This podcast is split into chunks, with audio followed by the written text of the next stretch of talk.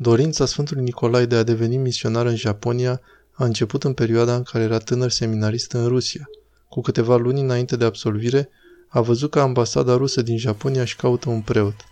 A trimis imediat cererea și a obținut postul. După ce a terminat studiile, a fost făcut călugăr și preot și în curând a pornit într-o lungă călătorie în Japonia, dar a rămas blocat câteva luni din cauza condițiilor meteorologice nefavorabile. În acest timp l-a întâlnit pe marele misionar, Sfântul Inocent din Alaska, care a devenit mentorul lui.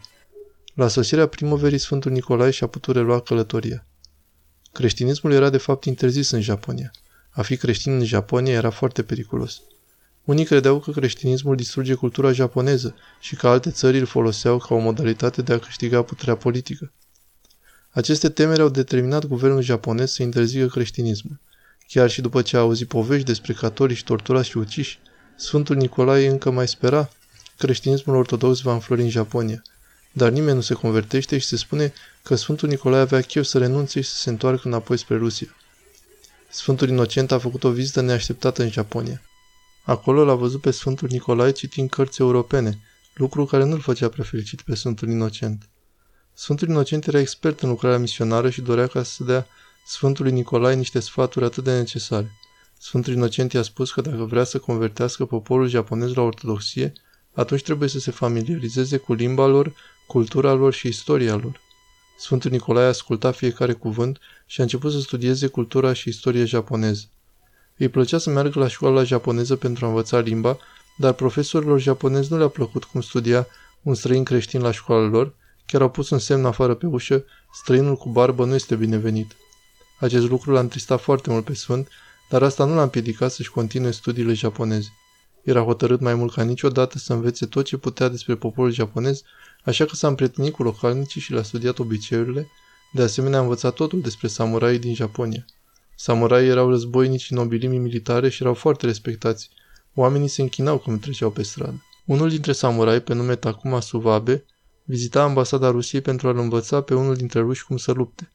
Aici Suvabe a văzut prima oată pe Sfântul Nicolai, așa că deși nu le plăceau creștinii și credeau că ar trebui să fie uciși, într-o noapte înarmat cu o sabie, Suvabe urma să-l omoare. Sfântul Nicolae l-a întrebat de ce l-ar ucide fără să-i dea măcar șansa să audă ce avea de spus. A decis să acorde Sfântului câteva minute pentru a-i vorbi despre creștinism, dar în timp ce Sfântul vorbea, inima lui Suabe s-a înmuiat și el a uitat să-l ucidă pe Sfânt, chiar a început să pună mai multe întrebări despre ortodoxie. După noaptea aceea, Suabe a început să studieze creștinismul ortodox și a devenit primul convertit japonez. Pentru că creștinismul a fost interzis, Sfântul Nicolae a trebuit să-l boteze pe Suabe în secret. Cineva trebuia să stea de pază la ușă. Suabe iubea ortodoxia și dorea ca toată lumea să știe despre ceea ce descoperise că a început să predice și chiar și-a convertit pe câțiva dintre prietenii săi samurai. Când guvernul japonez a aflat că Suabe era creștin și îi convertea pe alții la creștinism, l-au aruncat pe el și pe prietenii lui în închisoare, dar Suabe a fost în cele din urmă eliberat și creștinismul a devenit în cele din urmă legalizat în Japonia. Curând după aceasta, Sfântul Nicolae l-a făcut pe Suabe preot ortodox. Sfântul Nicolae știa că japonezii trebuie să fie educați despre credința ortodoxă. Educația era o parte importantă din viața Sfântului. A construit multe școli în Japonia, inclusiv un seminar de băieți și unul de femei. Studenții care au absolvit școala au primit o educație de calitate și unii chiar și-au putut continua studiile la universități prestigioase. Când Sfântul Nicolae a devenit episcop, știa că Japonia are nevoie de o catedrală, așa că a început construirea unei catedrale imense și frumoase în Tokyo. Catedrala a devenit un reper și a devenit cunoscută sub numele de Nicolaido, ceea ce înseamnă Casa lui Nicolai.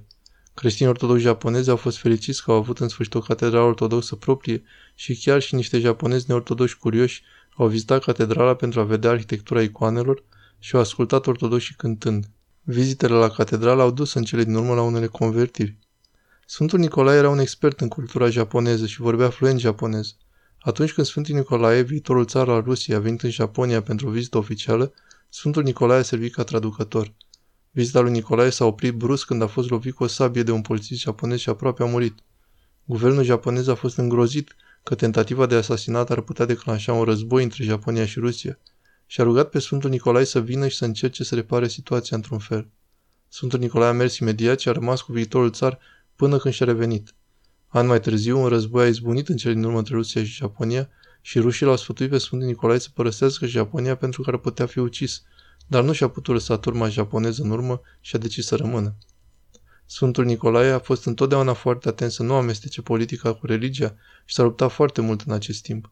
Sfântul Nicolae a spus creștinilor și ortodoxi japonezi că pot sprijini lupta și să se roage pentru propria lor țară, dar el era un patriot rus și nu a participat la slujbele în care oamenii s-au rugat pentru victorii japoneze. Și a dedicat o mare parte din timpul său satisfăcând nevoile spirituale ale prizonierilor de război ruși.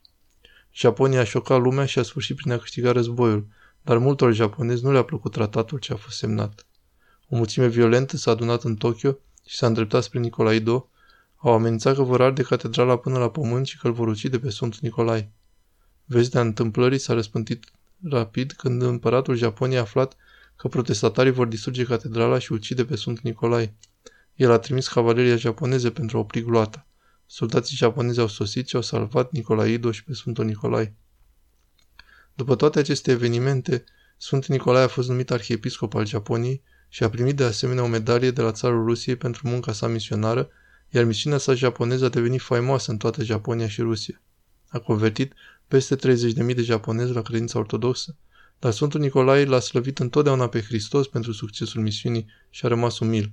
Sfântul Nicolae dedica întotdeauna patru ore pe zi traducerii Bibliei și a altor cărți creștine ortodoxe în japoneză. Uneori îi luau 5 ore doar pentru a traduce 15 versete. A făcut asta până la moartea sa în 1912. Creștinii ortodoxi și creștinii neortodoxi au venit în toată țara pentru a aduce un ultim omagiu Sfântului. Mulțimea de îndoliați s-a întins pe kilometri și, de fapt, a provocat blocaje pe străzile din Tokyo. Studenții stăteau în fața școlilor și s-au ridicat și s-au înclinat în fața scriului Sfântul Nicolae. Împăratul Japoniei a trimis chiar și o coroană de flori, un gest de mare onoare. Sfântul Nicolae este acum cunoscut ca iluminatorul și egalul apostolilor. Sfântul Nicolae a spus odată că, deși înfățișarea lor exterioară este diferită, toți oamenii sunt unul. Unde trăiesc nu contează, toți oamenii sunt la fel și toți au o conștiință, știu ce este bine și ce este rău și toți au potențialul de credință. Nu este un semn că toți oamenii sunt copiii lui Dumnezeu? Este datoria noastră ortodoxă să-i conducem pe cei care sunt încă pierduți în mersul în întuneric. Aceasta este ortodoxia dată nouă tuturor de Isus Hristos. Ortodoxia a existat de la nașterea lui Hristos până astăzi și s-a răspândit deja în multe țări. Pe măsură ce soarele răsare și apune, întunericul va dispărea când ortodoxia strălucește în întreaga lume.